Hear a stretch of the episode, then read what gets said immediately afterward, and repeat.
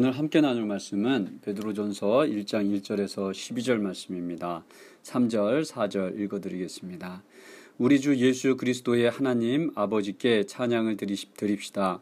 하나님께서는 그 크신 자비로 우리를 거듭나게 하시고 예수 그리스도를 죽은 사람 가운데서 다시 살리심으로써 우리에게 산 소망을 안겨주셨습니다.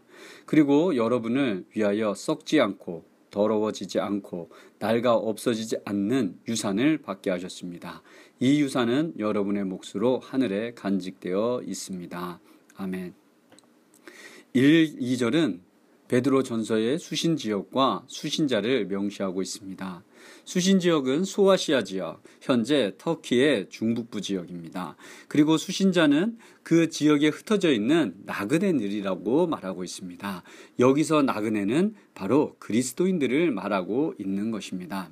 지난번 베드로전서 결론에, 결, 개론에서 살펴보았듯이 나그네란 표현에 주의를 기울인다면 베드로전서 묵상에 참 많은 도움을 받을 것으로 생각합니다. 나그네란 떠돌아다니며 어느 한 곳에서 안정된 삶을 살지 못하는 사람, 지역사회 공동체의 일원이 되지 못하고 겉도는 사람, 공동체로부터 보호를 받지 못하는 그런 사람이라고 할 수 있습니다. 소아시아 지역의 그리스도인들은 문화적으로, 언어적으로, 종교적으로 이런 나그네와 같은 신분이라는 것입니다.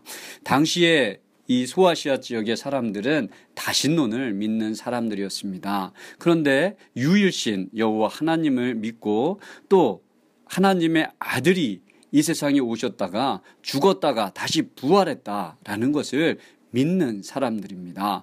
이런 종교적인 괴리감, 거리감이 있는 이 그리스도인들이 당시에 소아시아 지역에 있는 원주민들로부터 배척을 받는 것은 너무나 당연한 일입니다.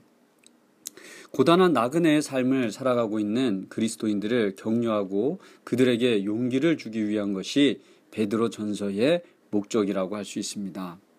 저자는 고단한 나그네의 삶을 살아가는 그리스도인들에게 산 소망이 있다고 말하고 있습니다. 죽은 소망이 아니라 살아있는 소망입니다. 그러니 좌절하고 절망하지 말라는 것입니다. 포기하지 말라는 것입니다. 슬퍼하지 말라는 것입니다. 오늘 현실을 비관하지 말라는 것입니다. 그들이 바른 삶을 살아가고 있음을 의심하지 말라는 것입니다. 산소망의 근거는 바로 예수 그리스도의 부활입니다. 하나님께서 예수 그리스도를 부활하게 하신 것처럼 그리스도인들도 부활하게 하신다는 것입니다. 예수님의 부활을 그리스도인들이 유산으로 받은 것입니다. 저자는 그리스도인들이 나그네로서 당하는 고난을 예수님의 고난에 비교하고 있습니다. 그리스도인들이 하나님의 뜻대로 자비와 정의를 행하며 살아가는데 온갖 수모와 고난을 당하고 있습니다. 얼마나 억울하겠습니까? 저자는 이런 수모와 고난은 시험이며 더 단단하게 하는 연단이니 이겨내라고 합니다. 그리스도인들이 지금 비록 세상에서 나그네로 살아가면서 온갖 수모와 고난을 당하지만 이 세상이 끝나고 하나님의 나라가 임할 때는 나그네가 아니라 그 나라의 주인이 되는 것입니다. 예수님께서 부활하신 후 빛나는 영광의 자리에 앉으신 것처럼 예수님과 그 자리에 함께 할 수 있다고 베드로 전서의 저자는 나그네로 살아가는 그리스도인들에게 분명히 말하고 있습니다. 예수께서는 잘못이 없으신데 많은 고난을 당하셨습니다.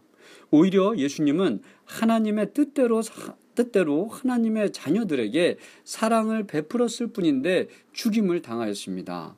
하나님의 뜻, 자비와 정의를 행하였을 뿐인데 말입니다. 하나님의 뜻을 행하며 당하는 고난은 예수님이 가신 십자가의 길을 따라가는 것입니다.